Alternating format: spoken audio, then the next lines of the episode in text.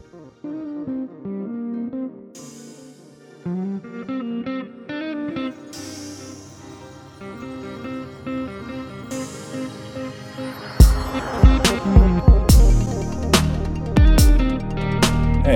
VRn ensimmäinen podcasti olisi tavoite aloittaa.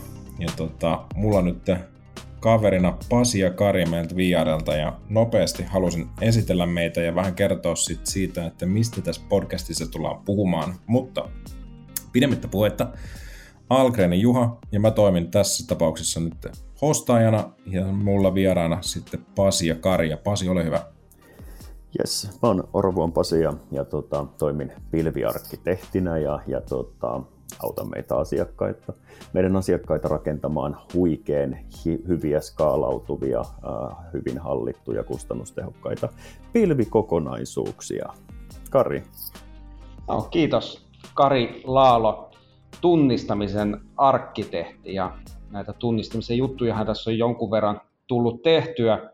ATK-hommia tavannut sanoa viime aikoina jo kolmella vuosikymmenellä. Tosiaan tunnistaminen on enemmän sitä, sitä mun sydäntä lähellä olevaa asiaa ja sekin tapahtuu pilvessä tänä päivänä, että ei varmaan kovin kaukana tästäkään aiheesta. Tota, meidän podcastiin, tästähän ollaan siis pitkään puhuttu, että tällainenhän täytyisi tehdä. Ja tota, nyt kun me sitten päätettiin, että tällaista ruvetaan tekemään, niin tota, sitten tietenkin aihe oli hyvin haastava, mutta sillä löytyi aika nopeasti aihe, koska tässä just itse asiassa Pasi ja Kari molemmat te esitittekin jo, että tämä, no okei, okay, Pasi, Pasi rakentaa niitä huikein hienoja ratkaisuja, ja sitten Kari pitää huolen, että ne käyttäjät, jotka tulee sinne, niin ne sitten huikein hienosti lentää sinne sisään. Tota, tässä ympärillä tullaan varmasti puhumaan paljon, ja tarkoitus on rakentaa myös sellaista pitkää, vähän pidempää tota, jaksotusta, eli puhutaan pilvestä yleisestikin siitä, että minkä takia pilvi on tärkeä tänä päivänä, johon me tänään tullaan paneutumaan. Mutta tulevaisuudessa tai seuraavissa jaksoissa koetaan sitten vähän miettiä, että, tai puhua ainakin siitä, että miten rakentaa se toimiva pilvi tai millainen se toimiva pilvi on, miten se skaalautuu, miten rakentaa toimi, toimintavarmuutta ja niin edelleen. Sitten puhutaan tietoturvallisuudesta ja GDPRstä ja sitten, että lähinnä, että missä me nyt ollaan ja mihin tulevaisuus mennään. Ja tavoite on totta kai puhua myös näistä ajankohtaisista aiheista. Mutta tota, miksi yritykset tänä päivänä haluaa käyttää nyt sitä pilveä? Tämä on ehkä nyt semmoinen aihe, mikä mä oletan ainakin, että kaikkien, kaikilta, kaikilta löytyy varmasti se oma mielipide siitä, että minkä takia ne pilvipalvelut on tärkeitä, mutta mä, sanokaa te nyt vielä omin sanoin, tai kertokaa te mulle vielä, miten te kuvailisitte sitä, että minkä takia nämä pilvipalvelut tänä päivänä oikeasti on niin tärkeitä, mitkä on ne suuret edut, mitä sit, sit yritykset koittaa hakea? No siis ennen kuin mennään, mennään äh, suuriin etuihin tai etuihin ylipäätään, niin, niin tota, yksi syy, yksi merkittävä syy, miksi pilvipalveluita käytetään, niin on se, että ei ole vaihtoehtoja. Monet ratkaisut, äh, joita aikaisemmin on voitu hankkia perinteisellä lisenssimallilla, niin on sitten siirtynyt äh, pilveen ja erilaisiin SaaS-vaihtoehtoihin, ja, ja yrityksillä nykyään ei ole enää vaihtoehtoja. Mutta ne suuret tai ne edut ja, ja hyödyt, joita, joita pilvestä saadaan ää, tänä päivänä, niin on se nopeus ja ketteryys, jolla uusia ratkaisuja, ratkaisukokonaisuuksia, palveluita pystytään rakentamaan. Ää, kustannustehokkuus ää, käytetään, ää, tai kustannukset muodostuu ainoastaan sen käytön perusteella, että mitä kaikkea kaikkia palveluita ja minkälaisilla volyymeilla käytetään ja, ja tota, se lähestulkoon yksin sitten muodostaa sen kustannuspohjan, että ei ole sitten tämmöisiä niin kuin merkittäviä etukäteisinvestointeja tai muuta. Sitten tämä skaalautuminen on, on merkittävä tekijä, että, että käytännössä pystytään niin kuin sekunneissa skaalaamaan palvelu muutamasta käyttäjästä tuhansiin yhtäaikaisiin käyttäjiä. Toisaalta sitten, jos, jos tota, todetaan, että palvelu ei toimi tai, tai tota, niin kun palvelun käyttö vähenee, niin se pystytään myös skaalaamaan tosi nopeasti lähestulkoon nollaan. Ja, ja tota, sitten yksi merkittävä tekijä on, on tai etu hyöty pilvessä on, on tietoturva. Pilvestä pystyy nykyään hankkimaan sellaisia tietoturvapalveluita, jotka on ollut pienten yritysten kaukana ulottumattomissa. Puhutaan niin satojen tuhansien investoinnista, että saadaan sellaisia ratkaisuja käyttöön. Nyt saadaan niin kuin sekunneissa ja, ja tota, erittäin kohtuullisin kustannuksiin. Siinä nopeasti mun, mun näkemykset näistä eduista. Mä voisin oikeastaan kääntää tämän kysymyksen niin päin, että miksi ei pilveen? Ja, ja sitä kautta enemmänkin, että mä näkisin, että tänä päivänä kukaan, ei yksikään yritys enää halua ajaa omaa konesalia tai omaa palvelinta. Ne ajat on jo aika kaukana, kun tuota, oli mukavaa näperellä lisämuistikampoja sinne, sinne tuota serverikotelon sisälle, sisälle ja vedellä, vedellä piuhoja konesalissa, mutta niin kuin Pasi oikeastaan sanoikin tuossa, niin se ei oikein enää tänä päivänä skaalaudu. Nyt kun mä sanoin, että kukaan ei halua, niin totta kai pilvi on vain jonkun toisen tietokone ja aina on olemassa niitä tapauksia, joissa sitä omaa konesaliakin tarvitaan, mutta pääsääntöisesti kuitenkin aika monessa payloadissa tilanne on se, että, että sen ajamiseksi äh, sitä omaa palvelinta siellä toimiston nurkassa ei enää toimita tai tarvita.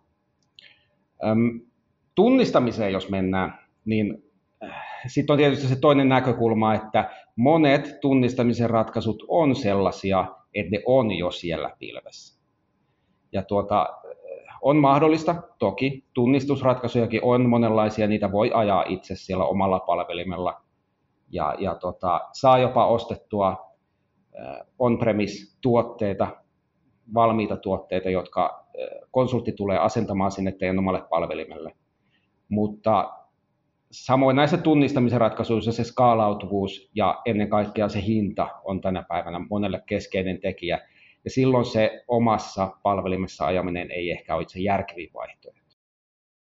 Ja siinä on myös se, niin kuin tuolla puolella näkyy myös se ketteryys, että tota, ää, niin kuin perinteisesti, kun perinteisiä rautoja työstettiin ja, ja tota, hankittiin ja, ja rakenneltiin, laitettiin niitä muistikampoja, niin me puhuttiin niin kuin äkkiä viikkojen tai jopa kuukausien toimitusajosta, että saatiin jotain uusia palveluita rakennettua tai sitten skaalattua sitä palvelua.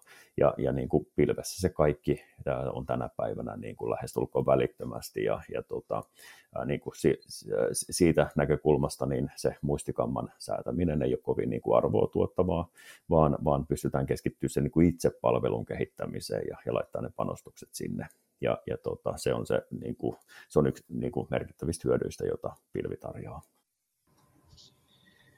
Jos mä palaan siihen sun kysymykseen, että miksi pitäisi olla pilvessä, niin nyt kun me mietitään, että miten sovelluksia tänä päivänä tehdään, niin devajen työtavat on muuttunut semmoiseen, että sä teet sen yhden sovelluksen yhteen asiaan. Sovelluksien, voisiko sanoa, kotelointi on muuttunut nykyään paljon, paljon helpommaksi, joten tota, sen yksittäisen kontin pyörittämisen takia se perinteisen mallin palvelimet voi olla aika raskas. Ja toisaalta se devaajan työkulku on muuttunut semmoiseksi, että se devaaja mieluummin tekee sen yksittäisen ratkaisun, yksittäisen palvelun, yksittäisen kontin, ja sen on helppo, helppo pudottaa se sinne valmiiseen pilveen, jossa nämä asiat on, on ajateltu valmiiksi. Semmoinen niin vesiputoustyyppinen työn malli devaajalle, mitä ennen tehtiin, ei ole enää tänään mielekästä. Sen lisäksi, että se on kallista, niin se ei ole myöskään sille devaajalle semmoista työtä, jota se devaaja mielellään tekee, vaan äh, se kehittämisen mallikin on tosiaan siirtynyt siihen, että äh, palotellaan se norsu pienempiin osiin ja tehdään yksi pikkupalanen kerrallaan. Tässä tuli jo itse asiassa aika paljonkin kaikki termejä, mitä puhutte, mutta tota, kun me puhutaan pilvestä, niin sä puhut jo konteista, niin tota, mä ehkä haluaisin vähän palaa nyt sitä ajatuksesta taaksepäin, eli, eli nyt sitten jos miettii, että me, jos kuuntelijatkin kuuntelee, mä en tiedä kuinka tuttuu kontittaminen on, ja sitten tänä päivänä puhutaan vielä Kuberneteksestä tosi paljon, niin pystyttekö te kuvaamaan tai kertomaan vähän, mikä, mikä, tää, mikä on kontti ja mikä, mikä ero sillä on Kubernetekseen? Mä voin aloittaa tästä.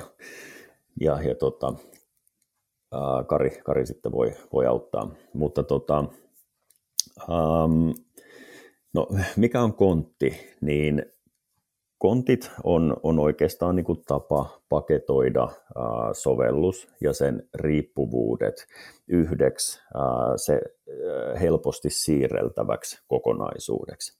Aikaisemmin kun, kun tämmöisiä niin kuin sovellus, vaikka niin kuin verkkosivustoja tai käytännössä mitä tahansa sovelluksia niin kuin paketoitiin ja, ja tota, siirreltiin palvelimilta toisille ja näin poispäin, niin ne vaati niin kuin hirveän määrän sitä erilaista asennus- ja konfityötä, että se tavallaan niin kuin itse palvelinympäristö oli siinä kunnossa, että sen sovelluksen sai sinne ajoon. Nykyään niin kuin konttien myötä niin se itse sovellus ja sen riippuvuudet ja niiden konfit paketoidaan yhdeksi paketiksi, jota ajetaan sitten siellä, siellä tota, kontti, kontitusjärjestelmässä, Dockerissa tai, tai vastaavassa. Ja, ja tota, Kubernetes on sitten, sitten oikeastaan niin kuin tämmöinen tota, orkestrointiratkaisu, jotka, joka, joka tota, tekee tai mahdollistaa sen, että, että sulla on useampia kontteja, joiden välillä on jotakin riippuvuuksia, niin niillä voi olla kenties verkkoja tai muuta, ja ne keskustelee keskenään, ja, ja sitten Kubernetes hoitaa tätä. Siellä voi myös olla tämmöistä niin kuin vikasietoisuutta tai kuormantasausta tai tämän tyyppisiä ominaisuuksia, joita sitten niin kuin Kubernetes siinä ympärillä hoitaa. Et se on niin kuin, tämmöinen niin kuin lisäkerros siihen ikään kuin raan perus Docker-kontti kerroksen päälle. Kiitos Pasi. Mä huomaan, että me tuossa hetken aikaa tuijoteltiin toisiamme ja katsotaan, että kumpi avaa, avaa tämän kuvauksia. Osasit tehdä sen varsin erinomaisesti. En tiedä, olisinko osannut sitä yhtä, yhtä hyvin avata itsekään, mutta nyt kun mennään tuonne pilvipalveluun ja siihen kysymykseen, että miksi yrityksen pitäisi siellä pilvessä olla, niin mä haluaisin laajentaa tämän saman ajattelun myös sit siihen sen pilviympäristöjen ikään kuin muihin kerroksiin vielä, esimerkiksi tietoliikenne, tallennus, logien hallinta, ja Pasi voi jatkaa tätä listaa sitten myöhemmin, mutta niitä asioita ei sinänsä vielä ole sikäli samalla tavalla kontitettu, kun puhutaan Kubernetesta tai Docker-konteista, mutta pilvessä on, on myös nämä asiat ikään kuin viety vahvemmin tuotteiksi. Eli kun ennen sanotaan nyt vaikka, että sun piti yritykselle saada tunnistuspalvelu, niin sen lisäksi, että sä mietit, miten se itse softa pyörii, miten se itse tunnistusratkaisu pyörii, sun piti myös miettiä se, että ää, miten logien hallinta hoidetaan, miten hoidetaan varmuuskopiot, mistä saadaan sille riittävästi levyä sille palvelulle ja mitä se maksaa. Mutta nämä tämmöiset asiat on ikään kuin vähän konttityyppiin mietitty siellä pilvialustalla. Ne on tuotteita. Ja, ja tota, nyt sitten, kun sä muutat sun, sun järjestelmäkehityksen ja ylläpidon siihen pilviajattelutapaan, niin sen jantterin, joka tekee sitä tunnistusympäristöä sulle, ei tarvi osata kaikkea tätä, vaan te voitte jakaa sen, että se kaveri, joka tuntee siellä parhaiten siellä pilvialustalla, vaikka nyt sen logien hallinnan, varmuuskopioinnin ratkaisut tai, tai vaikka vielä jos tarvii sitä tietokantaa, sen tietokannan ylläpidon, niin hän voi keskittyä niihin ja se tunnistusjantteri pystyy keskittyä siihen omaan osa-alueensa. Eli siellä on ikään kuin nyt sen alustan hallinnan asiat. On myöskin semmoisia sopivia palasia, jotka asiantuntija pystyy parhaiten osaamaan. Sen osaajan ei tarvitse osata ihan kaikkea, sen ei tarvitse miettiä ja osata sitä, että miten se TCP-IP-paketti, mitä hedereitä siinä TCP-IP-paketissa olikaan, vaan se voi keskittyä siihen, siihen sovelluksen tekemään, tekemiseen. Ja siellä alustalla sitten on ehkä, ehkä tota, asiantuntija, joka sen, sen alustan tuntee sitten paremmin. Nyt avainsana alusta. Nyt kun me puhutaan, jos niin kun halutaan jatkaa myös näistä alustoista, niin siis pilvihän on nyt kuitenkin, niin Suomestakin löytyy useita pienempiä pilvitoimittajia, jotka toimittaa tavallaan niin kuin omaa pilveä, mutta tota, kuitenkin jos katsotaan sitten kilpailua näiden pilvien kohdalta, niin miten, tota, miten te näette, varsinkin just nämä niin kuin AWS, Google Cloud, Azure, ja sitten on niin kuin paljon näitä pienempiä, mitä löytyy, tai siis isoja, mutta pienempiä kuin nämä kolme edellä mainittua, niin miten te erottelisitte nämä, mitkä on niiden hyödyt varsinkin Suomessa, mitkä on niiden edut tai erot, haittoja niistä kaikista varmasti löytyy jotain hyvin nyansseja, mutta tota, puhutaan niistä enemmän niistä hyödyistä.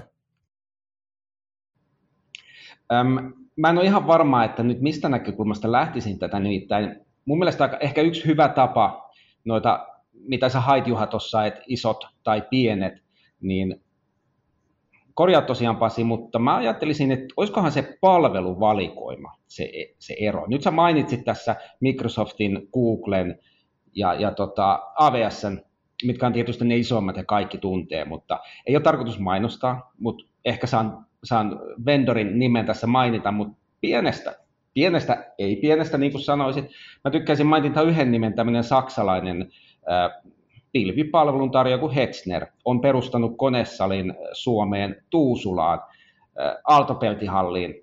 Ja, ja tota, heillä ei ole ihan samanlaista palveluvalikoimaa niin kuin siinä infran leveydessä kuin nyt esimerkiksi AWS tai Google pystyy tarjoamaan. Ja juuri niitä äsken puhuttuja alustan tuotteita ei ole paketoitu yhtä vahvasti. Mutta jos sä tarvitset semmoisen helpon, etenkin paikallisen ajoympäristön, sun äh, työkuormalle, niin, niin se on varmasti mielenkiintoinen, tota, mielenkiintoinen toimittaja katsoa se, siinä mielessä, että, että heillä on tosiaan Tuusulassa, autopeltihallissa läjäpalvelimia, ja minkä he tekee? He tekee vaan sen, että sun, sun yrityksen työntekijöiden ei tarvitse ruuvata lisämuistikampoja sinne palvelimeen sisälle.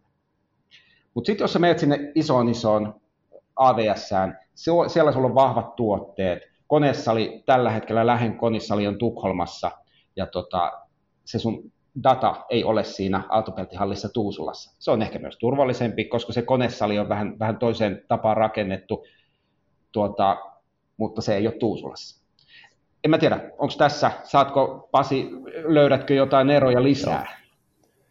No tota, siis toi, niin kuin sä nostit noin tärkeimmät, eli, eli konesalien sijainti ää, ja, ja tota, myös sitten se palveluvalikoiman ää, laajuus.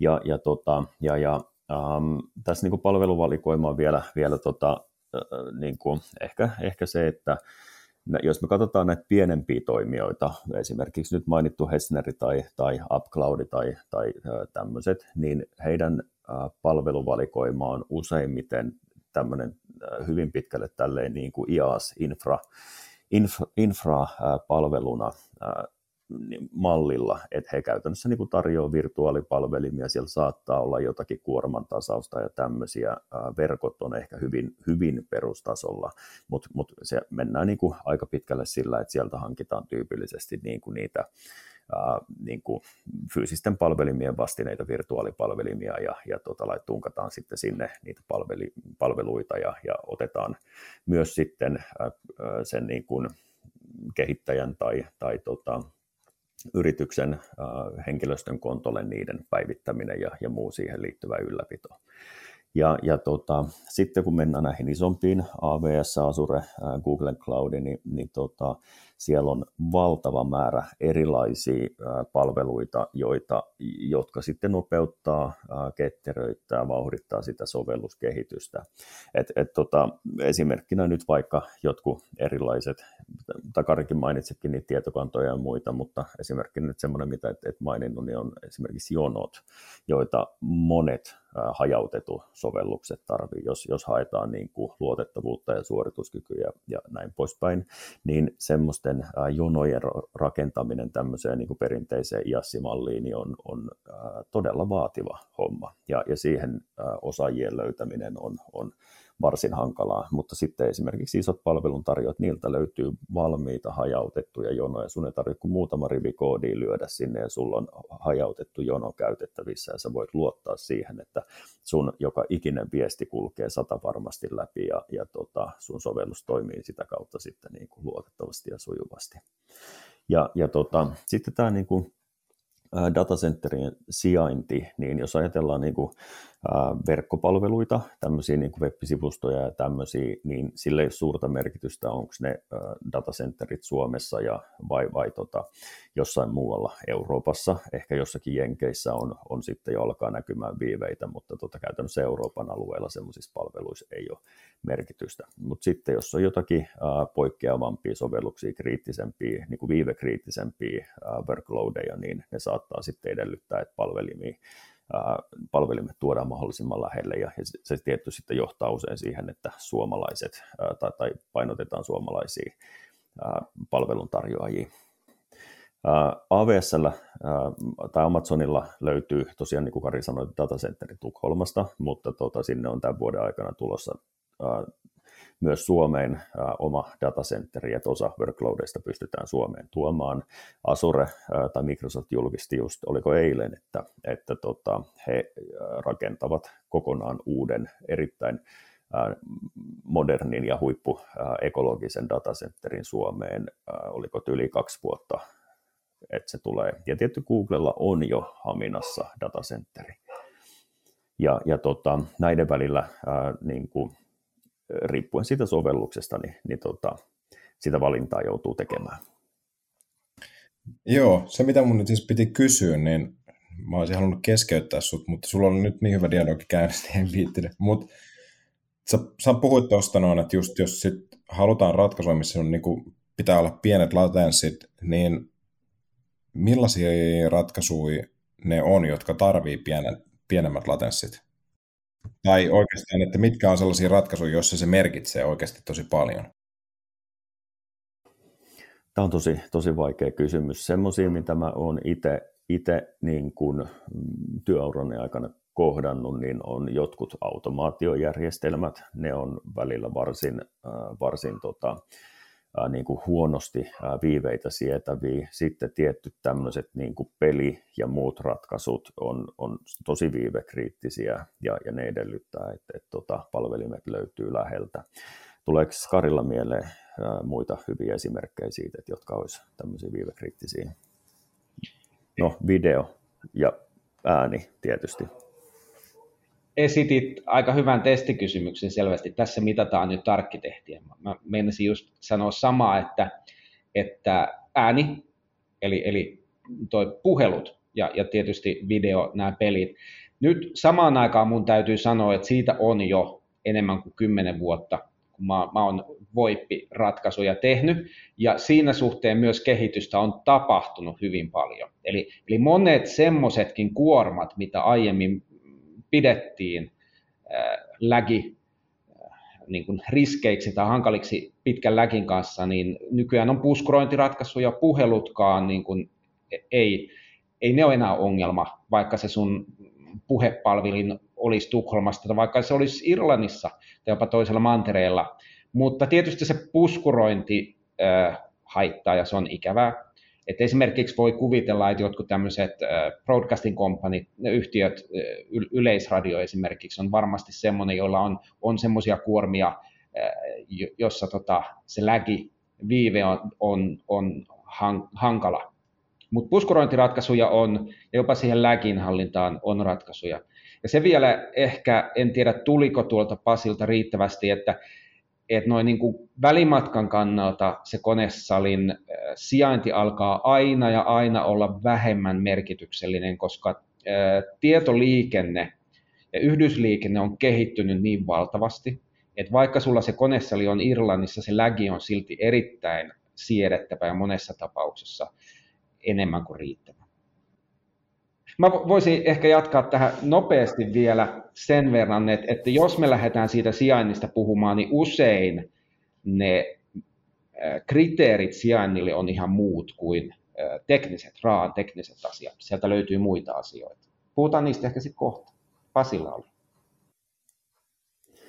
Joo, siis toi meinasin vaan kompata tuota, mitä sanoit tästä muutoksesta, että et, tota, niin kun, ää, tosiaan yhdysliikenneyhteyksissä on tapahtunut valtava muutos ää, viime vuosina, että et käytännössä niin kuin aikaisemmin niin, niin tota, Suomen sisällä, va, niin kuin Keski-Suomesta Helsinkiin, niin oli semmoiset viiveet, mitä meillä on tänä päivänä Suomesta Irlantiin, että et siis muutos on ollut ihan, ihan hurja.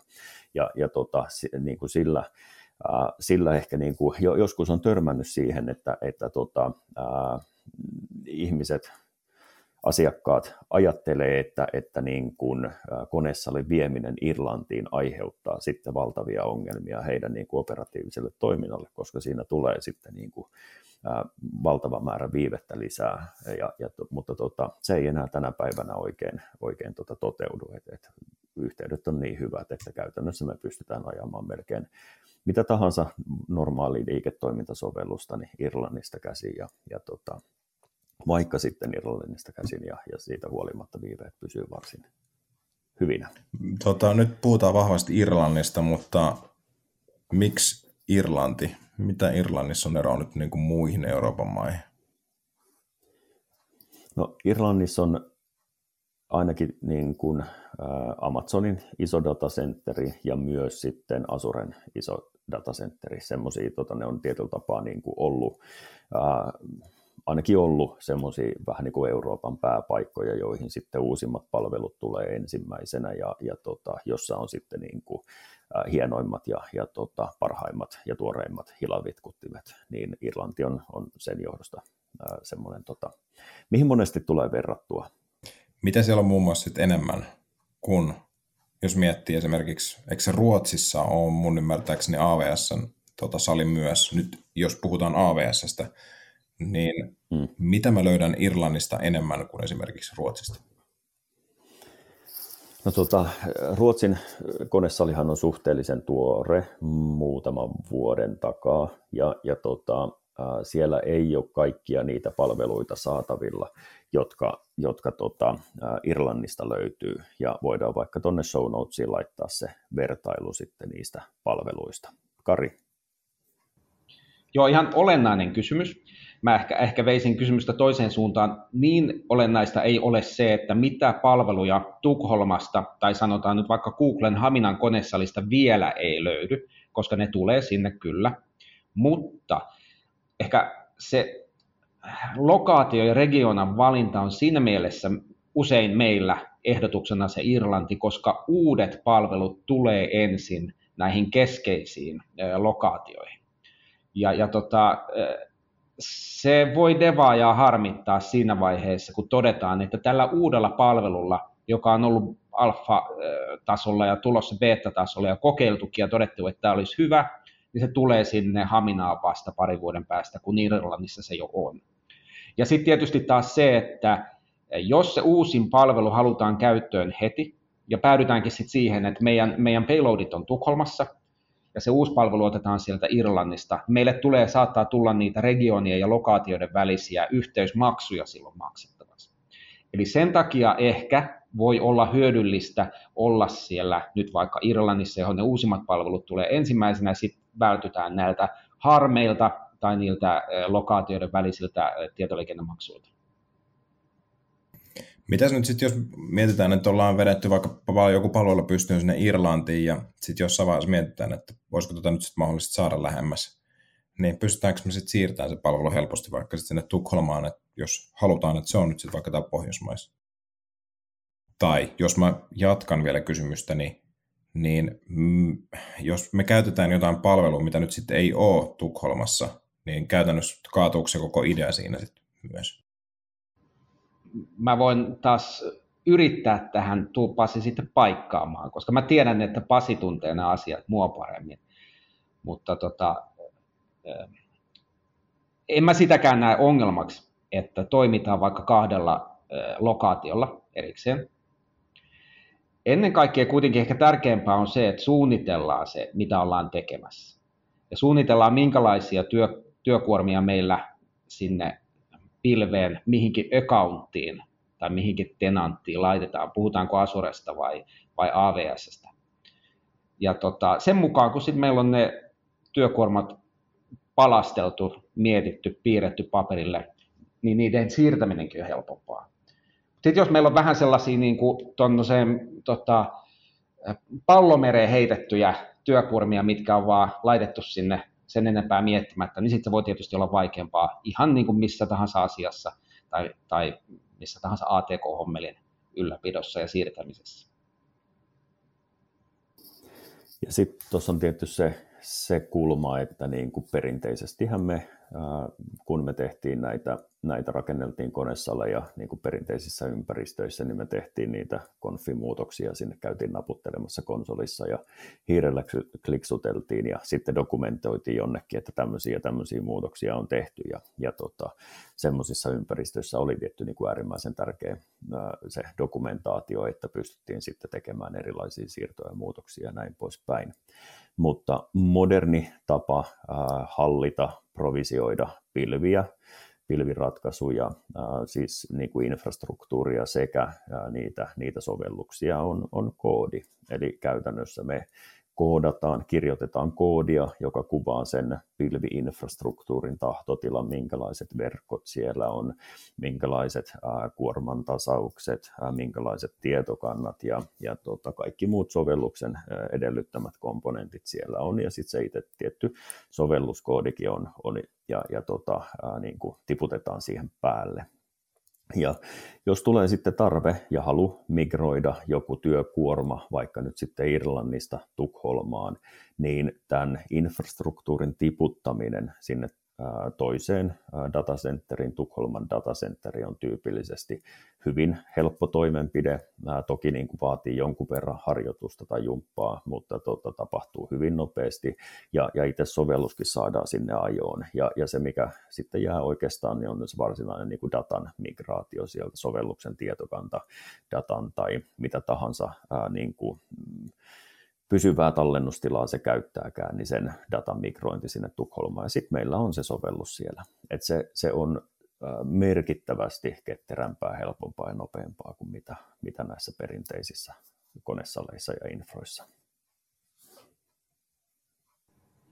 Ja tässä itse asiassa tuota, mä palaan siihen aikaisempaan pointtiin, niin devaaja tykkää tehdä niitä niitä asioita, mitkä ne tuntee parhaiten ja niitä pienempiä palasia kuin kokonaista infrastruktuuria kerrallaan, niin se voi olla niin pilvessä tai pilven ulkopuolella ihan yhtä lailla, mutta just mitä, mitä tota Pasi kuvasi tämä infrastructure as a code, code. ja mielellään kirjoittaa sitä koodia, ja kun sen infrastruktuurin kuvaus tehdään koodilla, se on samalla dokumentoitu.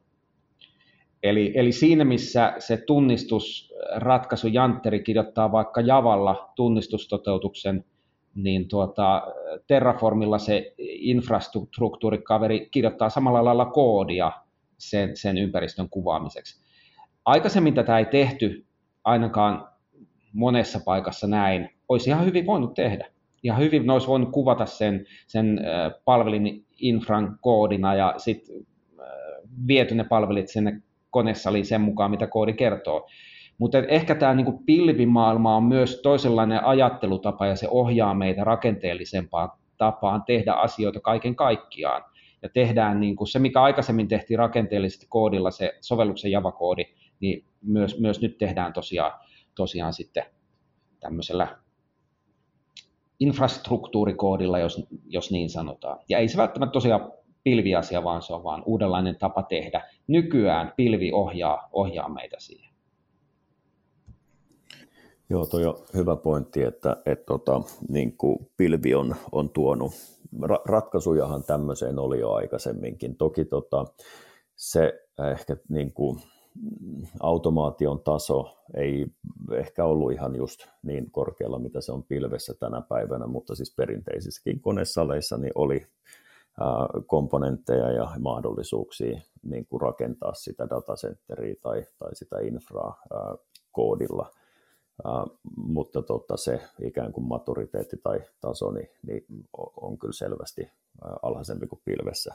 Pilvi, pilvi toi oikeastaan sen tavallaan niin kuin API, API ensin ajattelun, että, että niin kuin kaikki palvelut tarjoaa ne sovellusrajapinnat, joiden kautta pystytään niitä operoimaan ja komentamaan, ja, ja se on sitten mahdollistanut tämän, tämän tota, ää, niin kuin toimintatavan, jossa koodilla niitä ympäristöjä rakennellaan ja, ja tota, ää, kehitetään.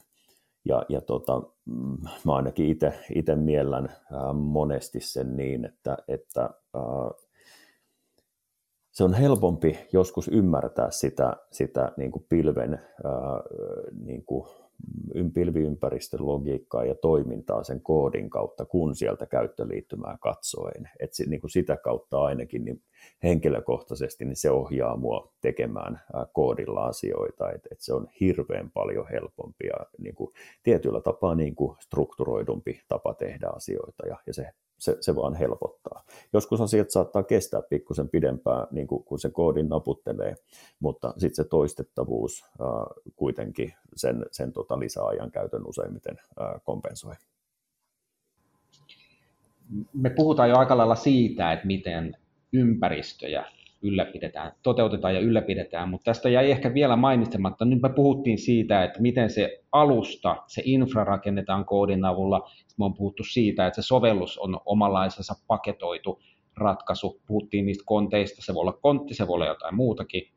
Mutta me ei ole vielä puhuttu näistä build pipelineista, ja nyt mä toivon, että jos jollakin on tähän hyvä suomenkielinen termi, niin mielellään kiitos suomentaa sen mulle. Mutta joku voi kommentoida meille sitten myöhemmin.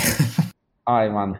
Ehkä joku koodiautomaatio tai, tai automatisoitu kääntötyökalu. Mä näen sen tässä välissä vähän myöskin, myöskin yhtenä kerroksena, eli, eli sitten se niin kun, meillä on se infra rakennetaan koodin avulla, siellä on sitä automaatiota, meillä on siellä, siellä automaatti, minkä avulla koodatun, kun me ollaan koodattu se infra, kerrottu minkälainen infra meille pitää olla, painetaan nappia, se infra rakennetaan sinne pilveen, sulla on palikat valmiina. Jos haluat siirtää, niin sä vaihdat vain lokaatiota ja hups, se siirtyy toiseen paikkaan. Siinä oli se sun infrataso. Sitten sulla on ehkä, ehkä niitä koodipaketteja, sanotaan nyt se jarriksi tai varriksi käännetty tunnistusratkaisu. Sekin pitää kääntää ja toteuttaa. Niin sitten meillä on se automaatioputki, mikä tämän kaiken, kaiken sit tekee ja, ja parsii kasaan. E, eli, eli tota se build pipeline, vielä yksi, yksi kulma tähän, että, että meillä on se koodi on versiohallinnassa, ja versiohallinnan yhteydessä on, on usein se, se automaatio, millä, millä se koodi paketoidaan kasaan. Ennenhän se oli niin, että meillä oli tämmöisiä automaatioympäristöjä erikseen. Meillä oli joku Jenkins-builderi tai, tai no joo, meillä saattoi sen infran ylläpitoon olla puppettia ja nykyään vieläkin meillä on Ansible ja Tauria ja vaikka mitä. Mutta nythän me ollaan, ollaan, aletaan pikkuhiljaa mennä siihen, että kun se koodi on siellä versiohallinnassa, niin siinä versiohallinnan yhteydessä on sitten se koodin kääntämiseen liittyvä automaatio. Mutta joo, sitä automaatio joka, joka kerroksessa koko ajan enemmän ja enemmän, ja, ja niin se vaan, nykyään homma pilvessä menee eteenpäin. Miten te näette, mihin suuntaan pilvi sitten tästä menee? Koska siis jos miettii, niin kuin, jos katsotaan niin kuin vähän jopa historiaakin, niin tässä on niin kymmenessä vuodessa nyt on tapahtunut aivan mielettömästi. Viidessä vuodessakin on tapahtunut, ainakin mitä musta tuntuu, niin tosi paljon, mutta mihin suuntaan pilvi voi tästä vielä kehittyä? Tulevaisuuden ennustaminen on aina niin helppoa. Jos mä osaisin, mä, mä en todennäköisesti olisi puhumassa tästä kanssa, mutta Mä luulen kanssa jo, että ei, ei, tota, ei välttämättä tarvitsisi tätä podcastia tehdä, jos, jos siihen pystyisi. Äh, varmaan ainakin se, se tota, niin kuin automaation taso tulee tavalla tai toisella nousemaan merkittävästi et, et, tota, tai, tai näkyvästi ainakin. Ja, ja tota, se, millä tavalla se tapahtuu, niin niitä varmaan niin kuin kohtia, keinoja, paikkoja on, on useita ja, ja tota, en uskalla alkaa tässä niin kuin arvailemaan siitä, että mihin se kohdistuu, mutta automaatio on yksi sellainen, missä on tietty nähty isoja harppauksia ja varmaan nähdään tulevaisuudessakin. Että niin kuin e, entistä vähemmän se ihminen tulee siellä tekemään ja erilaiset niin kuin koneoppimis- ja tekoälyratkaisut on siinä varmaan avainasemassa. Mä oon ehkä itse vähän skeptinen aina, aina tämän koneälyn ja näiden kehittymisen suhteen se on viisas mies Viio aikanaan sanoi, että, että tuota, ne pitkälinjan tulevaisuuden kehitykset aliarvioidaan ja, ja tuota, lähiajan kehitys yliarvioidaan. Varmasti se, se koneäly ja tekoäly tulee kehittymään, etenkin tuo koneoppiminen. Tunnistetaan kamerasta hahmoja tai, tai videokuvasta hahmoja ja näin poispäin. Tällehän on valtava kysyntäkin.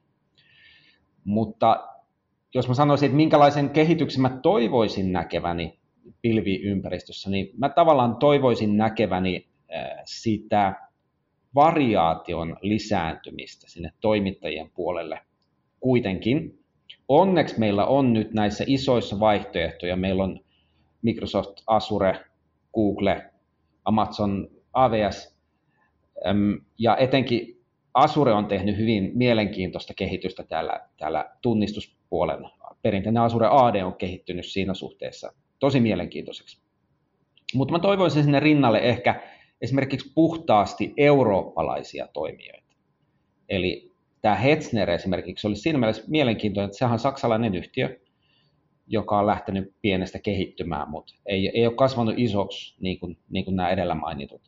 Et ehkä sinne, niin kuin, voisiko sanoa sinne pienemmän tasolle, mä haluaisin nähdä, nähdä että heistä niin kuin rakentuisi ehkä jopa semmoisia vaihtoehtoja näille isoille. Mutta mä luulen, että sit mikä on se realistinen vaihtoehto, myös meille tulee koko ajan enemmän ja enemmän myös semmoiselle väliportaali, jos näin voidaan sanoa, niin tarvetta. Et esimerkiksi just meidän kaltaisia, VRn kaltaisia asiantuntijayrityksiä tarvitaan koko ajan enemmän ja enemmän, koska pilvikin on monimutkainen asia. Se vaatii, sen hallinta tarvii ymmärrystä ja tietotaitoa ja ehkä ei ole sekä järkevää, että kaikilla yrityksillä on sitä omasta takaa. Eli varmasti tulee enemmän ja enemmän näitä eurooppalaisia, jopa suomalaisia yrityksiä, jotka auttaa liiketoiminnan asiantuntijoita siitä, että miten se heidän liiketoiminnansa saadaan pilvessä pyöritettyä kaikkein helpoimmin. Niin se osaaminen tulee laajenemaan ja kasvamaan ja voi olla, että jatkossa me nähdään vähemmän sitä, että jokaisella yrityksellä on, on oma, oma joukkio sitä omaa pilveä ylläpitämässä ja, ja tota, enemmän tulee olemaan niitä kumppaniyrityksiä, jotka tekee sen heille. Eli toisin sanoen se yrittämisen ja liiketoiminnan kärki siirtyy enemmän siihen bisnekseen ja vähemmän siihen tekniseen, kovaan tekniikkaan. Eli periaatteessa voidaan niin kuin nähdä se, että siis varsinkin jos tänä päivänä miettii, että kehittäjistä on hirveä pula, niin todennäköisesti kun mitä pidemmälle mennään, niin sitä enemmän vaan teknisistä osaajista rupeaa olemaan suurempaa ja suurempaa pulaa, jolloin ehkä voisi jopa kuvitella sitä niin päin, että tavallaan ää, pyritään jo niin kuin lähtökohtaisesti niin kuin palvelusta sieltä niin kuin infratasolta tarjoamaan niin pitkälle vietyjä palveluja, jolloin jo niin kuin sitä teknistä osaamista ei välttämättä tulevaisuudessa tule tarvitsemaan enää niin paljon. Voisiko näin kuvitella? No tässä voisi ehkä siirtyä keskustelemaan, että millä tavalla sitä pilveä voi hankkia ja minkälaisia pilviä on. Eli, eli tota, tämä, mistä, mitä, mikä perinteisesti, tämä on ikuisuuskysymys, mitä se pilvi on, mutta kun me puhutaan pilvestä, monesti puhutaan niistä infrastruktuuripalveluista, niistä, missä Google ja AWS ja, ja tota, Azure monesti tulee mieleen, kun puhutaan pilvestä. Mutta just tällä tunnistamisen puolella on nimittäin mielenkiintoista se, että tänä päivänä sä voit ostaa sen omalle palvelimelle asennettavan tunnistusratkaisun. tai sitten sä voit ostaa semmoisen tuotepaketin, joka ajetaan pilvessä siellä sun omassa pilvi tenantissa tai accountissa, miten vaan haluat tai sitten voit ostaa puhtaasti tämmöisen SaaS-ratkaisun, joka tuotetaan pilvestä, mutta se on niin kuin lähempänä semmoista perinteistä SaaS-ostamista, eli vendori toimittaa ikään kuin sen saman palvelun pilviinstanssi jokaisella, mutta rajoitettuna niin, että siellä, siellä palvelun sisällä sitten ne asiakkaan tapahtumat on, on ikään kuin omassa lokerossaan. Ja sitten meillä on nämä globaalit voisiko sanoa globaali SaaS-ratkaisu, esimerkiksi mistä se Azure AD on erinomainen esimerkki. Ei yhdelläkään yrityksellä ole oikeasti omaa Azure AD-instanssia siellä pilvessä, vaan ne on kaikki osa yhtä isoa hakemistoa. Et se, että miten se nähdään, on, onko meillä IaaSia, SaaSia, PaaSia, niin, niin äh, sanotaanko, että tämä jako tulee ehkä niin kuin tarkentumaan, kun mennään eteenpäin ajassa? Mä ajattelisin tuohon noin, että, että tota, tämä niin IASSI-osuus, siihen, siinä on, äh, eli Infrastructure as a Service-osuus, niin siinä on, siinä on sitä äh, niin kuin tekemistä, jonka arvontuotto ei välttämättä ole niin kuin joka kohdassa kaikkein, kaikkein niin kuin parasta. Ja se on varmaan ehkä semmoinen, että niin kuin näihin, tämä siirtymä ja kehitys on enemmän näihin ikään kuin korkean tason palveluihin, passiin ja, ja saasiinkin ehkä, ehkä eniten, että et tota, ne on ne, mitä tullaan sitten hankkimaan. Ja se sitten johtaa ää, kyllä tähän, mitä Juha, Juha mainitsi, että sitten nämä niin kuin, tekijät, osaajat ja, ja ää, kyvykkyydet, ää, niin, niin tota, ne sitten keskittyy näille niin kuin palveluntuottajille ja välttämättä niillä itse tota, pilvipalveluiden käyttäjäyrityksillä ei tulevaisuudessa tarvitse olla enää semmoista IT-osaamista, IT-asiantuntijuutta, jota, jota aikaisemmin on, on ollut. Tuo on kyllä jännä nähdä, mihin suuntaan tästä mennään. Mutta pari asiaa ruvetaan pikkuhiljaa pistää pakettiin, mutta mutta sitten nyt jos miettis, jos mietitään yrityksen kannalta, jos meillä on asiakas ja sitten asiakas kysyy multa, että no, että tavallaan, että palvelu voi pyöriä missä vaan, että mitäs pilveä mulle suosittelisit, niin millä perusteella sitten ruvettaisiin, näitä pitäisi käytännössä rupea miettimään näitä pilviä, että mitä, mitä sillä asiakkaalla ehdottaa, mitä asiakkaan pitäisi ottaa ensinnäkin huomioon siinä, että minkä pilven se valitsee, mitkä on niin tärkeimpiä kriteereitä per pilvi? Näitä, näitähän on niin kuin, mm, aika paljon huomioitavia asioita ja, ja, tota, ja, ja niin kuin, ne on myös jossain määrin niin kuin tapauskohtaisia, että, että mitä, mitä siinä kannattaa mm, tarkastella. niin kuin, siinä on niin kuin hyvä tietty lähteä siitä, että, että minkä tyyppisiä työkuormia asiakkaalla on. Eli, tota, eli, eli niin kuin, onko, liittyykö niihin jotakin erityisvaatimuksia ja, ja tarpeita, ja, jotka sitten ohjaisi sitä valintaan, valintaan suuntaan tai toiseen. Sitten siinä tulee äh, yrityksen niin kuin, kyky äh, ja, ja kyvykkyys äh, kehittyä, kehittää asioita, minkä, niin kuin, löytyykö sieltä kenties niin kuin, omaa kehitystiimiä, se niin kuin yrityksen sisäinen osaaminen ja, ja tota, sen osaamispääoman kehittäminen niin on, on yksi merkittävä tekijä. Tietty, jos, jos yrityksellä ei ole sitä, niin sekin on niin kuin osaltaan äh, ohjaavaa tekijä. Miten, minkälaiset on niin kuin tulevaisuuden näkymät, tavoitteet, tahtotila, siitä on hyvä olla, olla jonkunlainen ymmärrys niin, että, että tota, pystytään tekemään niitä valintoja sitten ne huo, niin tarpeen mukaan huomioiden. Ja tota, nykyinen työkalusto, tietoturva, tietosuoja, näitä nyt ainakin olisi hyvä pohtia ja kartoittaa ennen tai kun sitä valintaa tehdään.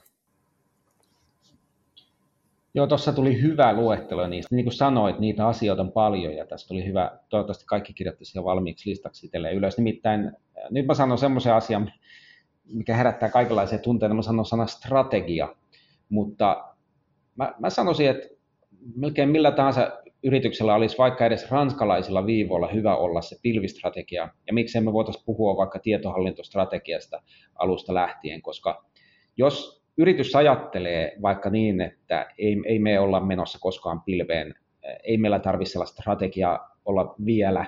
Se, se on ehkä niin kuin, tota, mielenkiintoinen harha, mutta tota, mä väittäisin, että se on harha, koska äkkiä tulee se tilanne, kun nyt esimerkiksi just sitä tunnistusratkaisua ollaan hankkimassa, ja sitten huomataankin, että hupsista se vaan on niin, että se parhaiten tähän meidän tarpeeseen soveltuva tunnistusratkaisu on siellä pilvessä.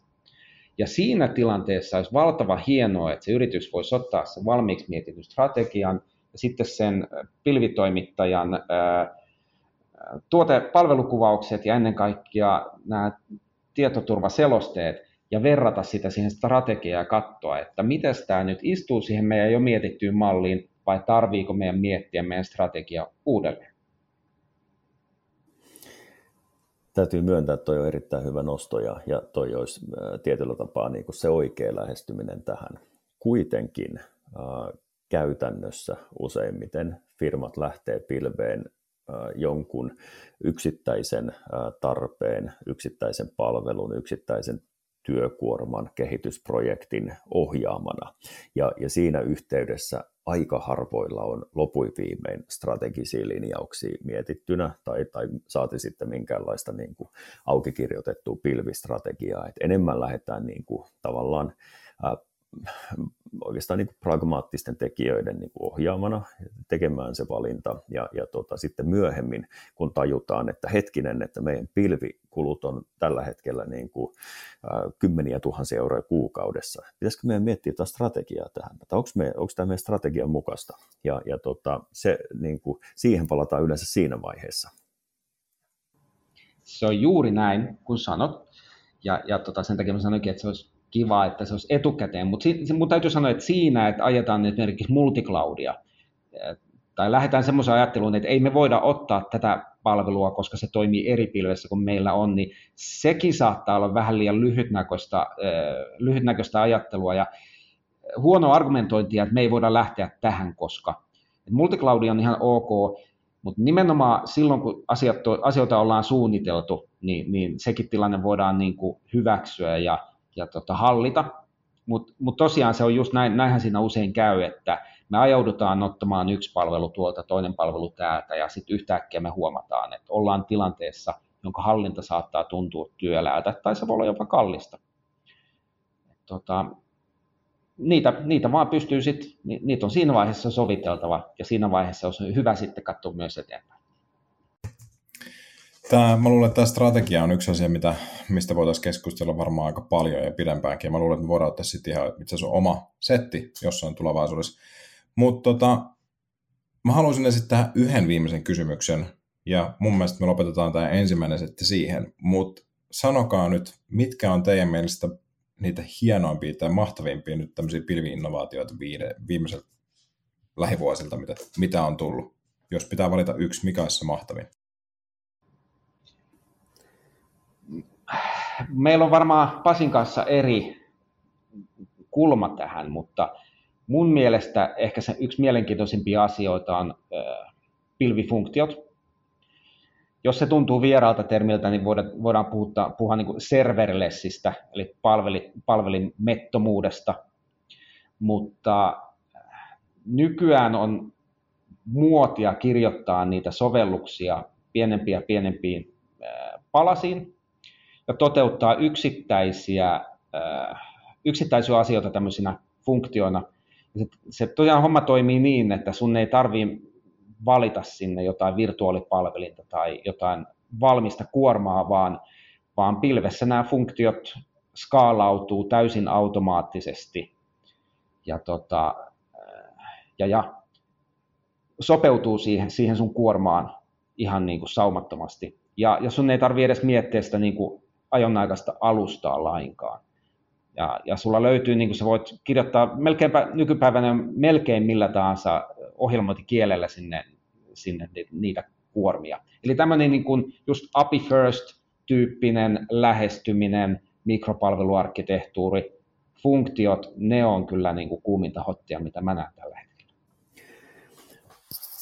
Äh, Kari, olit siinä väärässä, että me lähestytään tätä, tai siis varmasti lähestytään eri kulmasta, mutta me päädytään aika samaan, samaan kuitenkin, että, että tota, mä niin kuin ensimmäinen sanoa, että ei, ei tähän kysymykseen voi vastata, koska tota, viidessä vuodessa on tapahtunut niin paljon, että, että tota, ää, sieltä on niin kuin mahdotonta poimia semmoista yksittäistä. Mutta tota, sitten kuitenkin mietin, että, että kyllä tämä ehkä niin kuin serverless ää, computing on, on semmoinen niin kuin, kyvykkyys tai kategoria, joka on, on niin kuin muuttanut tätä pelikenttää hurjasti tai tulee muuttamaan sitä hurjasti. Ja, ja tota, kun edelleen palveluita entistä enemmän niin kuin sen päälle siirretään, niin se niin kuin, lähestyminen on, on niin poikkeava, että aikaisemmin mietittiin sitä, että, että meillä on niin kuin, meillä on ää, kuorma tai niin kuin normaali loadi on, on tietyllä tasolla ja sitten meillä on tämmöinen niin kuin piikkikuorma tietyllä tasolla ja sitten me mitotet, pyrittiin mitottamaan se meidän niin kuin ajoympäristö sen mukaan. Ja, ja nyt meillä on käytännössä niin kuin yksittäinen funktio, joka tekee yhden pienen asian ja, ja tekee, sen, tekee sen just ää, niin hyvin kuin se voi tehdä. Ja, ja tota, sitten jos meidän palvelua ei kukaan käytä, niin siellä ei ole käytännössä mitään ympäristöä koskaan ajossa. Ja sitten jos joku käyttää tai 10 000 yhtäaikaista käyttäjää käyttää sitä, niin sitten siellä on 10 000 yhtäaikaista käyttäjää ajossa. Pasi mainitsi äsken itse asiassa jonot, ja siinä mielessä niin kun, tämä on mielenkiintoinen just tämän palvelimettoman tietojen käsittelyn kehitys siinä mielessä, että aikaisemminhan tämmöinen malli oli, oli vaikeaa, koska sun piti sinne sun ome, oman, oman konesaliin saada se jonopalvelu SQS, mitä, mitä nämä on, ja su, sul piti olla siellä ä, muistipohjainen välimuisti, eli tämmöinen memcache-toteutus, mitä ikinä. Mutta pilvi mahdollistaa itse asiassa sen, että sä saat nämä tämmöiset isot palikat edullisesti, niin kuin Pasi jo alussa tuossa sanoi. Ja pilvi on mahdollistanut sen, että, sen, että tämmöisten pienien funktioiden kirjoittaminen on nykyään paljon helpompaa ja, ja toteuttaminen ja pyörittäminen kaiken kaikkiaan. Mutta Juha, saanko sanoa toisen asian vielä? Totta kai, sano vaan. Saanko sanoa kaksi? Yksi tosi mielenkiintoinen kehityskulku pilvessä on myös tämä tunnistaminen. Eli ihan ohimennen äsken sanoin, että Azure AD on tuonut, tuonut paljon uusia tunnistamisen palveluita, featureita, ominaisuuksia. Ja, ja kaikkihan tietää, että Azure AD on sekä OIDC että SAMLI tunnistusrajapinnat saatavilla, eikö niin? No, ei mennä niihin yksityiskohtiin, mutta esimerkiksi Azure B2C tenantti, joka on tarkoitettu siis asiakkaiden tunnistamiseen, nimenomaan tuo todella mielenkiintoisia tunnistamisen uusia featureita. Se tunnistaminen kehittyy kovaa vauhtia myös. Mä oon siitä todella innoissani. Samaan aikaan mä oon siitä vähän huolissani siinä mielessä, että, että kyllä meidän täytyy miettiä myös, missä se meidän data on hallinnassa. Ja, ja tota, se on ihan hyvä, että se herättää vähän, vähän huolta jos viedään asiakkaiden data pilveen. Ja kun se keskittyy tällä tavalla, niin, niin se ei ole enää, niin kuin mä sanoin äsken, ne on niissä globaaleissa hakemistoissa sitten sit se data käsiteltynä. Tätä, tätä olisi ehkä syytä miettiä, mutta se on, siellä on todella hyvää kehitystä tapahtumassa, mikä tekee sen tunnistamisen toteuttamisen yrityksille helpoksi se ei välttämättä ole huono, että se data on, on jossakin yhdessä globaalissa hakemistossa, kun aikaisemmin sitä kopioitiin sinne sun tänne, että se saatiin käyttöön joka paikkaan. Että tämä voi olla myös niin kuin positiivista ja, ja veikkaan, että tämä on positiivista kehitystä pitkässä juoksussa. Tosi mielenkiintoista nähdä, mihin mennään. Mutta hei, meillä rupeaa aikakin loppumaan, niin Pasi, Kari, oikein paljon kiitoksia. Mä voin laittaa jotain hienoja ääniraitoja meille vielä, kuten esimerkiksi ja pojat. Onnistuttiin hyvin. Mutta hei, kuten sanottu, kiitos Pasi, kiitos Kari. Ja tota, seuraavassa jaksossa Kiitos. Kiitos, tämähän oli ihan hauska.